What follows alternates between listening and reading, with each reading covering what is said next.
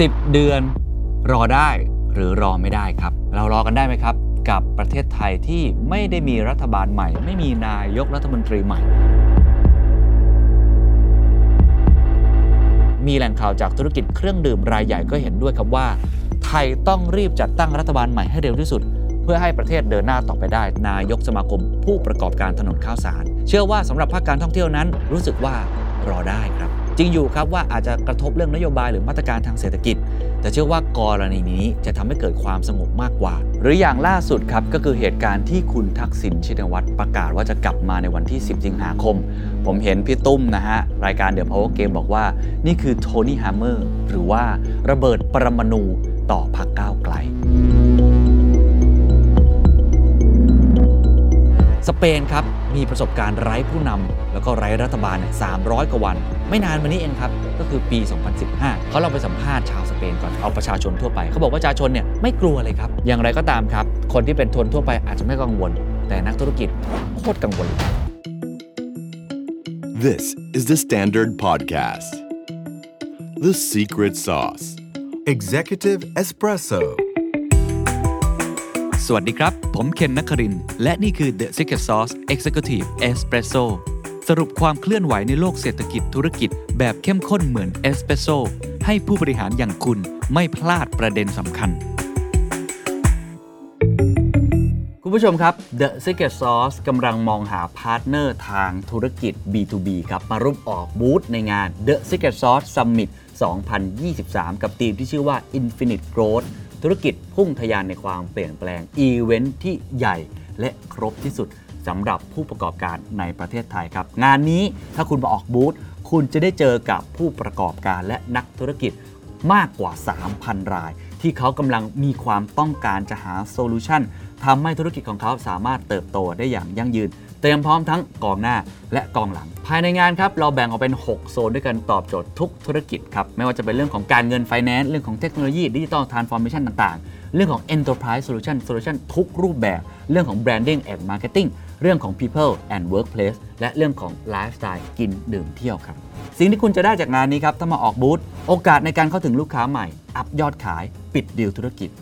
โอกาสในการเพิ่ม engagement community ผู้ประกอบการและนักธุรกิจกว่า 3,000 ราย ระดับครีมทั้งนั้น โอกาสในการสร้าง brand awareness ให้คนรู้จักคุณมากขึ้น ตอกย้ำภาพลักษณ์แบรนด์ได้อย่างตรงกลุ่มเป้าหมายครับงานจะจัดขึ้นวันเสาร์อาทิตย์ 9 ถึง 10 กันยายนที่ศูนย์ประชุมแห่งชาติสิริกิติ์ครับ บูธเริ่มต้นขนาด2คูณ2เมตร 2 วันครับ ราคาเพียง 50,000 บาท พิเศษครับ บัตร complimentary เข้างานฟรี ลงทะเบียนได้ตั้งแต่วันนี้ถึงวันที่ 1 สิงหาคม 2566 ศึกษารายละเอียดเพิ่มเติมและลงทะเบียนเพื่อคัดเลือกบูธได้แล้วนะครับ เพียงสแกน QR code ที่ปรากฏอยู่บนหน้าจอ หรือคลิกลิงก์ที่อยู่ใน description ทุกช่องทางของ The Secret Sauce และ The Standard แล้วพบกันนะครับ กับงาน The Secret Sauce Summit 2023 ครับ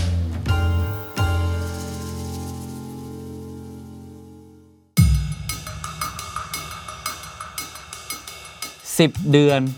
รอได้หรือรอไม่ได้ครับ เรารอกันได้ไหมครับ กับประเทศไทยที่ไม่ได้มีรัฐบาลใหม่ ไม่มีนายกรัฐมนตรีใหม่ ก็คือเป็นรักษาการนายกรัฐมนตรีไปอีก 10 เดือน ตอนนี้ดีเบตกันเรื่องนี้ค่อนข้างเยอะนะฮะ เรายังกลับมาคุยกันเรื่องการเมืองกันต่อ เพราะว่าผ่านไปประมาณ 2 เดือนกว่าๆแล้ว ตอนนี้เรายังไม่มีนายกรัฐมนตรี และดูวี่แววแล้วก็น่าจะอีกสักพักหนึ่งนะฮะ เพราะว่าล่าสุดวันที่ผมอัดมีการเลื่อนวันที่จะมีการโหวตนายกรัฐมนตรีออกไปเป็นที่เรียบร้อย ในวันที่ 27 กรกฎาคมออกไปก่อนทำให้ตอนนี้หลายคนเริ่มเกิดคำถามนะครับว่ามันไม่ได้ง่ายอย่างที่คิด หรืออย่างล่าสุดครับก็คือเหตุการณ์ที่คุณทักษิณชินวัตรประกาศว่าจะกลับมาในวันที่ 10 สิงหาคม ผมก็ปีนี้จะเป็นการทำบุญวันเกิดที่อยู่ต่างประเทศครั้งสุดท้ายละอีกไม่กี่วันนี้จะกลับบ้านละนะเราจะไปเยี่ยมพี่น้องที่อุบลนะ รายการ The Power Game บอกว่า นี่คือโทนี่ฮ a มเมอร์หรือว่าระเบิดปรมาณูต่อพรรคก้าวไกล โอ้นี่ก็เป็นอีกความไม่แน่นอนนะครับ ที่เราต้องติดตามต่อ และมันจะมีผลกระทบต่อเรื่องของรัฐบาลใหม่อย่างไร มีผลกระทบต่อเรื่องของเศรษฐกิจอย่างไร นี่เป็นอีกมุมมองหนึ่งที่เราต้องติดตามครับ มันมีเคสที่น่าสนใจอยู่ 2 เคสที่มีโอกาสที่จะเกิดขึ้น เสาร์อาทิตย์ที่ผ่านมาครับ หลายคนก็จะเห็นเอ่อช็อกมิ้นท์นะฮะ โอ้โห เป็นที่นิยมมาก ๆ เลยในตอนนี้ เพราะว่าเราเห็นการเดินหน้าเพื่อที่จะหารือเขาใช้คำว่าหารืออนาคตของประเทศไทยของพรรคเพื่อไทยมาก หลังจากที่พรรคก้าวไกลเปิดโอกาส ให้พรรคที่ได้คะแนนอันดับสองเนี่ยในการจัดตั้งรัฐบาล เราก็ต้องให้เด็กคนแก่ผู้หญิงขึ้นไปก่อน แต่ผมเห็นสัญญาณนะของคนในโซเชียลมีเดียที่ค่อนข้างเยอะพอสมควร มีทั้งคนที่ไม่เห็นด้วย แล้วก็คนที่เห็นด้วย วันนี้เราจะมาคุยกันครับว่า scenario สอง scenario นั้น มันนำมาซึ่งการที่ดีเบตกันว่า ถ้าอย่างนั้นเรารออีก 10 เดือนเลยแล้วกัน รอให้ ส.ว. นั้นหมดวาระไปก่อน หมดอำนาจในการโหวตนายก ถึงตอนนั้นเราก็สามารถจัดตั้งรัฐบาลอย่างที่หลาย ๆ คนอยากให้มันเป็นได้ อะเราไปดู scenario กันสักเล็กน้อยครับว่า2 scenario นี้ผลกระทบในเชิงเศรษฐกิจรายการเดอะเซ็กซ์ซอยเป็นเชิงเศรษฐกิจเนาะว่ามันมีผลกระทบยังไงรวมทั้งเราจะไม่คุยแค่ในประเทศไทย เราจะไปคุยระดับโลกครับว่า มีประเทศไหนบ้างไหมที่เคยเกิดสิ่งที่เขาเรียกกันว่า political deadlock คือมันถึงทางตันอะไม่มีรัฐบาลไม่มีนายกมีนะครับ และผมบอกได้เลยว่ายาวนานที่สุดของโลกคือเบลเยียมครับ 541 วัน โอ้ปีกว่าปีครึ่งอะ เอ้าถ้างั้นคนไทยก็อาจจะลองดูได้ไหมแต่เราต้องดูกันก่อนว่าผลกระทบที่เกิดขึ้นมันมากน้อยแค่ไหน หรือประเทศที่ผมจะยกตัวอย่างมากหน่อยคือสเปนครับสเปนนี่ประมาณ 300 กว่าวันนะครับก็ประมาณร่วม 10 เดือนเหมือนกันนั่นแหละอะลองมาดูรายละเอียด เอาเคสแรกก่อน ผมว่าเคสแรกหลายคนก็พอที่จะรู้อยู่แล้วล่ะก็คือก้าวไกลเนี่ยเเป็นฝ่ายค้านเนาะแล้วก็พรรคเพื่อไทยจับมือพันธมิตรใหม่เปลี่ยนขั้วไปรวมกับภูมิใจไทยรวมไทยสร้างชาติ หรือพลังประชารัฐก็ว่ากันไป แล้วก็โอกาสที่ก้าวไกลอาจจะโดนยุบพักด้วย อันนี้คือรอไม่ได้ เคสแรกนี้นะฮะหลายคนก็บอกว่าเคสเนี้ยรัฐบาลก็มีเนี่ยแล้วก็มีการจัดตั้งระบบการทำงานแบบปกติ แต่ว่าอาจจะมีม็อบเกิดขึ้น หรือมีความไม่พอใจความโกรธ ผมไม่รู้ว่าความโกรธตอนนี้เกิดขึ้นมากน้อยแค่ไหน ทุกท่านอาจจะลองคอมเมนต์มาได้นะว่ารับได้รับไม่ได้ยังไงนะครับอันที่ 2 กรณีที่ 2 ก็คืออะรอไปแล้วกัน 10 เดือนจนสวหมดวาระ แล้วก็พันธมิตรที่เซ็น MOU กันไว้เนี่ยก็เหมือนเดิมยังเกาะกันแน่นแบบเดิมเลย ถึงตอนนั้นตอนโหวตไม่มีสวโหวตและก็ใช้แค่คะแนนสส500 เสียง ก็น่าจะผ่านในตอนนั้น เราก็จะได้รัฐบาลอะไม่ว่าจะเป็นกรณีไหนครับ ก็จะมีราคาที่ต้องจ่าย เราลองไปดูดีกว่าครับว่า แต่ละกรณีผลกระทบที่เกิดขึ้นนั้นเป็นยังไง เอาอันแรกก่อนก็คือเพื่อไทยเป็นรัฐบาล แล้วก็ถ้าดูแล้วแคนดิเดตนายกรัฐมนตรี ที่มีโอกาสเป็นนายกมากที่สุดก็คือคุณเศรษฐาทวีสินนั่นเอง จะเป็นอย่างไร ภาพรวมเศรษฐกิจครับ คุณสนั่นอังอุบลกุลครับ ประธานกรรมการหอการค้าไทยนะครับแล้วก็สภาหอการค้าแห่งประเทศไทยบอกว่า หากการจัดตั้งรัฐบาลสามารถทำได้ทันที จากพรรคการเมืองที่สามารถรวมเสียงได้อะไรต่างๆเนี่ยส่วนนี้ถ้ามีรัฐบาลเร็วนะจะช่วยให้เกิดความเชื่อมั่นของนักลงทุน ซึ่ง GDP จะมีโอกาสเติบโตได้ 3.5 หรือใกล้เคียง 4%ถ้าเกิดว่ารัฐบาลนั้นเข้มแข็ง ดังนั้นในมุมมองคุณสนั่นครับ หรือว่าหอการค้า เชื่อว่าภาคเอกชนยืนยันว่าเศรษฐกิจไทยจำเป็นต้องมีรัฐบาลให้เร็วที่สุด เพื่อเข้ามาบริหารจัดการเศรษฐกิจที่กำลังฟื้นตัวในขณะนี้ โดยหวังว่าทุกฝ่ายนั้นจะสามารถหาทางออกให้ประเทศเดินหน้าต่อไปได้ อันนี้คือฝั่งหอการค้านะไปดูตลาดหุ้นบ้างว่าเอ๊ะตลาดหุ้นเป็นยังไงถ้าเกิดมีรัฐบาลใหม่ที่มาจากเพื่อไทยเนี่ยนะฮะเป็นความเห็นจากคุณกรภัทร วรเชษฐ์นะครับผู้อำนวยการฝ่ายวิจัย และก็บริการการลงทุนบล. กรุงศรีพัฒนสินบอกว่ากรณีนี้โอกาสที่ SET Index สิ้นปี 2566 คือปีนี้ จะขึ้นไปถึง 1,620 ถึง 1,680 จุด มีโอกาสเป็นไปได้คือหุ้นน่าจะขึ้น คุณอภิชาติผู้บรรเจิดกุลครับผู้อำนวยการอาวุโสสายงานวิเคราะห์เชิงกลยุทธ์บริษัทหลักทรัพย์บล. ทิสโก้กล่าวนะครับว่า การที่รัฐบาลมีแล้วก็ก้าวไกลเป็นฝ่ายค้าน มีโอกาสที่ช่วงแรกเซตอินเด็กจะตอบรับในเชิงบวก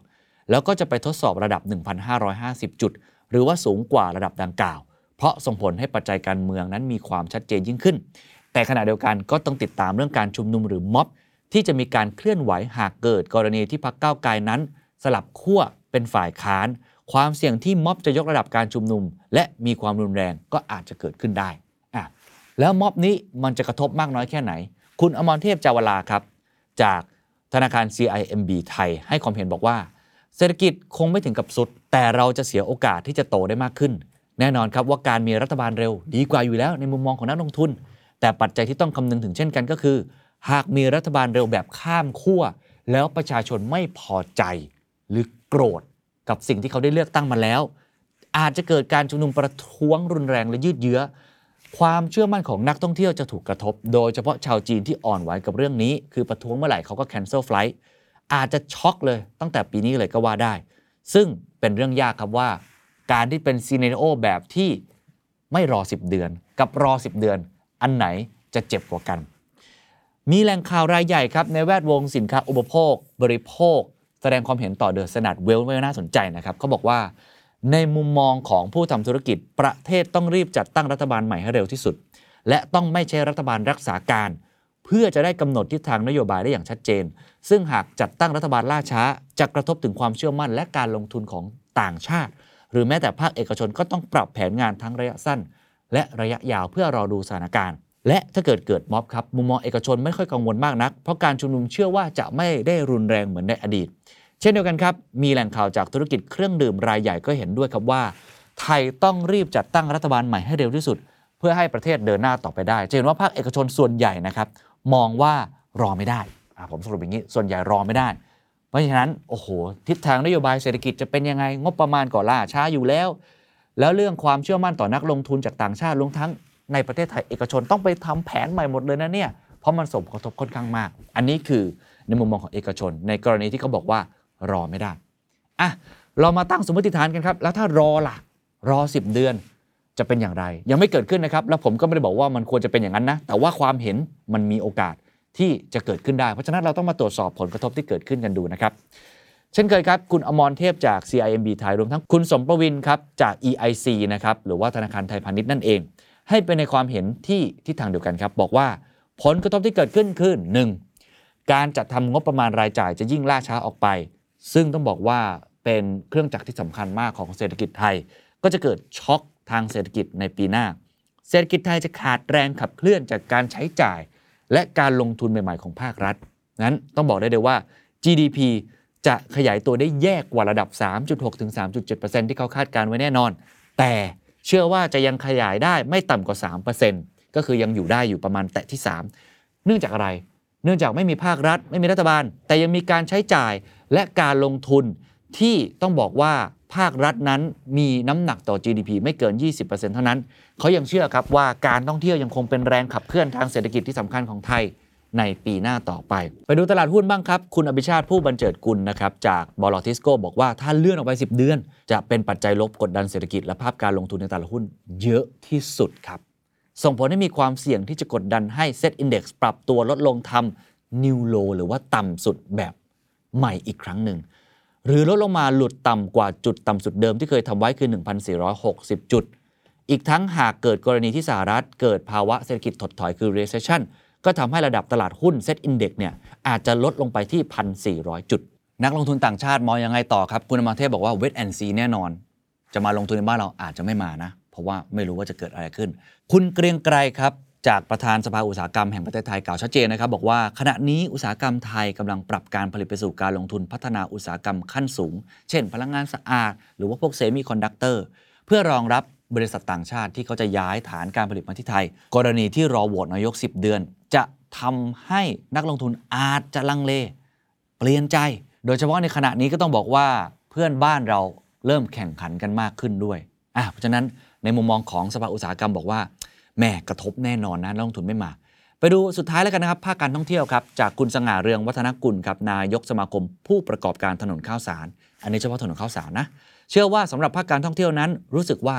รอได้ครับ จริงอยู่ครับว่าอาจจะกระทบเรื่องนโยบายหรือมาตรการทางเศรษฐกิจ แต่เชื่อว่ากรณีนี้จะทำให้เกิดความสงบมากกว่า ซึ่งหากมีการชุมนุม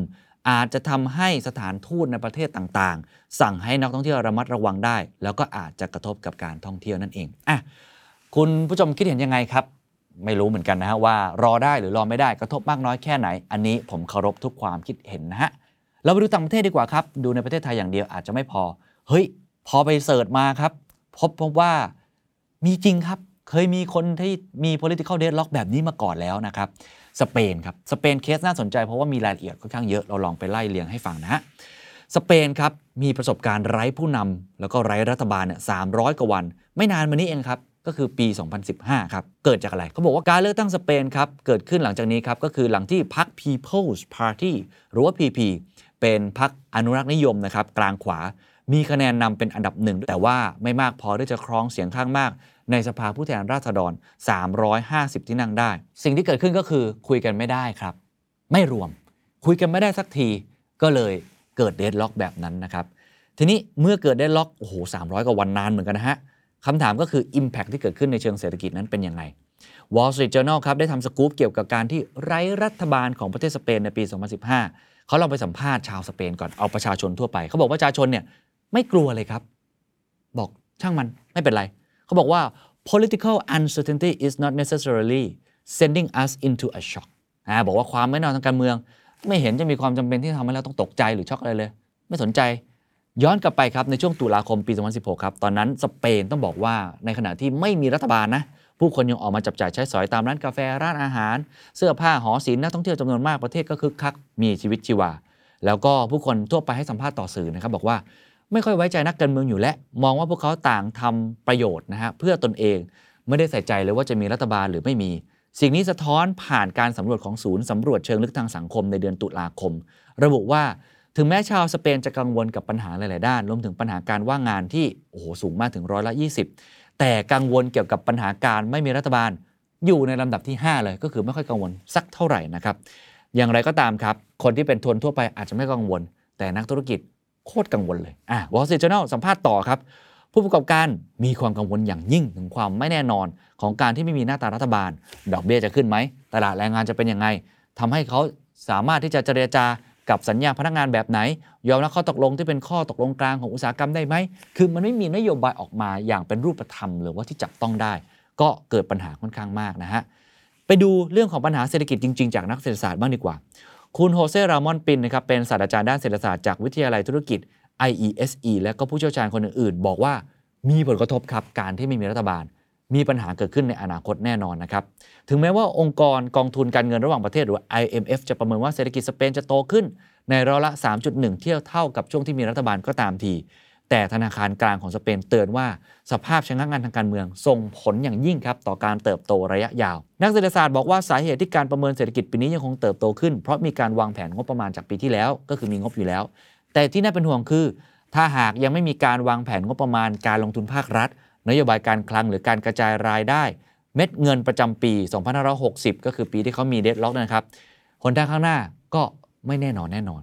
เขากล่าวต่อไปครับว่าเรื่องนี้กระทบต่อความเชื่อมั่นต่อนักลงทุนทั้งในและต่างประเทศแน่นอน แล้วก็สหภาพยุโรปยังขู่ว่าจะคว่ำบาตรถ้าหากสเปนไม่ยอมควบคุมงบประมาณที่ขาดดุลอย่างหนัก ธนาคารกลางของสเปนประเมินว่าการขาดดุลงบประมาณในปีนั้นนะครับจะอยู่ที่ร้อยละ 4.9 ต่อ GDP และร้อยละ 3.6 ในปีข้างหน้า อีกท่านหนึ่งครับเป็นนักรัฐศาสตร์มองไปในทิศทางเดียวกันนะครับว่าเศรษฐกิจของสเปนอาจจะดูดีนะฮะแต่ว่าพอเกิดเหตุการณ์แบบนี้มาตรการภาครัฐเนี่ยไม่มีเนี่ย ก็อาจจะทำให้เกิดสิ่งที่เป็นฟองสบู่ได้นั่นเอง แล้วเราจะเห็นนะครับ ถ้าอ้างอิงตาม GDP นะไปดู GDP ตัวเลขของสเปนในปี 2015 ก็คือช่วงที่เกิดเดดล็อกเนี่ยอยู่ที่ 3.8%พอ 2016 ครับ อยู่ที่ 3.0% 2017 3.0%ก็จะเห็นว่าผลกระทบที่เกิดขึ้น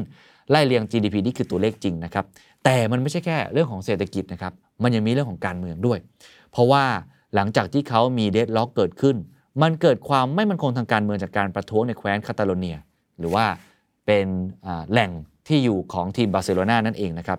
ช่วงเวลานั้นได้มีการชุมนุมทางการเมืองของชาวคาตาลันในกรุงบาร์เซโลนาและอีกสิ่งสำคัญ เพื่อต้องการที่จะประกาศเอกราชออกจากประเทศสเปน เนื่องจากทางชาวคาตาลเนียนั้น ไม่ยอมรับว่าตนเองนั้นเป็นส่วนหนึ่งของสเปน เรียกร้องให้มีการเลือกตั้งเป็นของตัวเองสักที ก็พอเกิดเดดล็อก มันไม่มีคนที่มาควบคุมอะไรแบบนั้น ก็ทำให้เป็นสิ่งหนึ่งนะเป็นช่องว่างเป็นช่องโหว่ที่ทำให้เกิดการประท้วงทางการเมืองเกิดขึ้นด้วยนะครับ เราลองไปสรุปกันไหมครับว่า ถ้าเกิดว่าไม่มีรัฐบาลเนี่ยโอกาสที่จะเกิด Impact ในระดับโลกเนี่ยที่เขาวิเคราะห์กันมาเนี่ยมันมี Impact ด้านใดบ้าง ด้านที่ชัดที่สุดที่เขาวิเคราะห์กันนะครับ ก็คือ Economic Impact นะก็คือไม่สามารถที่จะผ่านเรื่องของนโยบายทางเศรษฐกิจที่สำคัญสำคัญได้ ไม่มีนโยบายที่มันเหมาะสมในการเติบโตของประเทศ เพราะว่ามันว่างอยู่ใช่ไหมหรือว่าจะกระทบกับเรื่องของ credit rating อาจจะโดน downgrade ได้ว่า โอ้โห ประเทศนี้ไม่มีรัฐบาลจะเป็นยังไง หรือในแง่ของแรงกดดันทางการเมืองครับอย่างในเบลเยียมเองเขาก็มีแรงกดดันทางการเมืองเกิดขึ้น เช่นเดียวกันนะครับแล้วก็แรงกดดันทางการเมืองของทางสเปนอย่างเมื่อกี้ที่ผมกล่าวไปแล้ว ก็เกิดขึ้นเช่นกัน คือก็เป็น instability ในคาตาโลเนียเกิดขึ้นได้ทันทีเลย เพราะฉะนั้นในเรื่องการเมืองก็เกิดเรื่องนี้เช่นเดียวกันนะครับหรือว่าอีกเรื่องหนึ่งที่มีโอกาสที่จะเกิดขึ้นได้ก็คือ investor confidence นะการไม่มีรัฐบาลเนี่ยมันไม่รู้เลยข้างหน้าจะเกิดอะไรขึ้น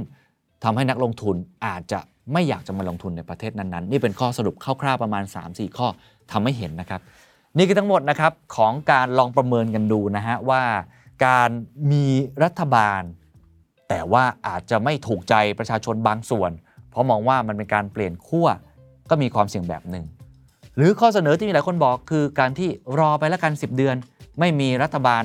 เลยเป็นรัฐบาลรักษาการที่ทำอะไรไม่ค่อยได้นักสักเท่าไหร่เนี่ยเกิดผลกระทบอะไรบ้าง ผมไล่เลียงให้ฟังมาทั้งหมดเพื่อให้ท่านได้เห็นภาพนะฮะและเอาข้อเท็จจริงเอาแฟกต์มาคุยกัน ส่วนที่เหลือที่คุณจะมองว่าอนาคตการเมืองของประเทศไทยเป็นอย่างไร อันนี้สุดแท้แต่ละท่านจะมองออกไป และเป็นความคิดเห็นของท่านเองครับว่า หลังจากนี้อนาคตประเทศไทยนั้นจะเป็นอย่างไร ไม่มีใครสามารถให้คำตอบได้เรื่องนี้จริง ๆ ครับ เพราะว่ามันลึกลับซับซ้อนจริง ๆ สวัสดีครับ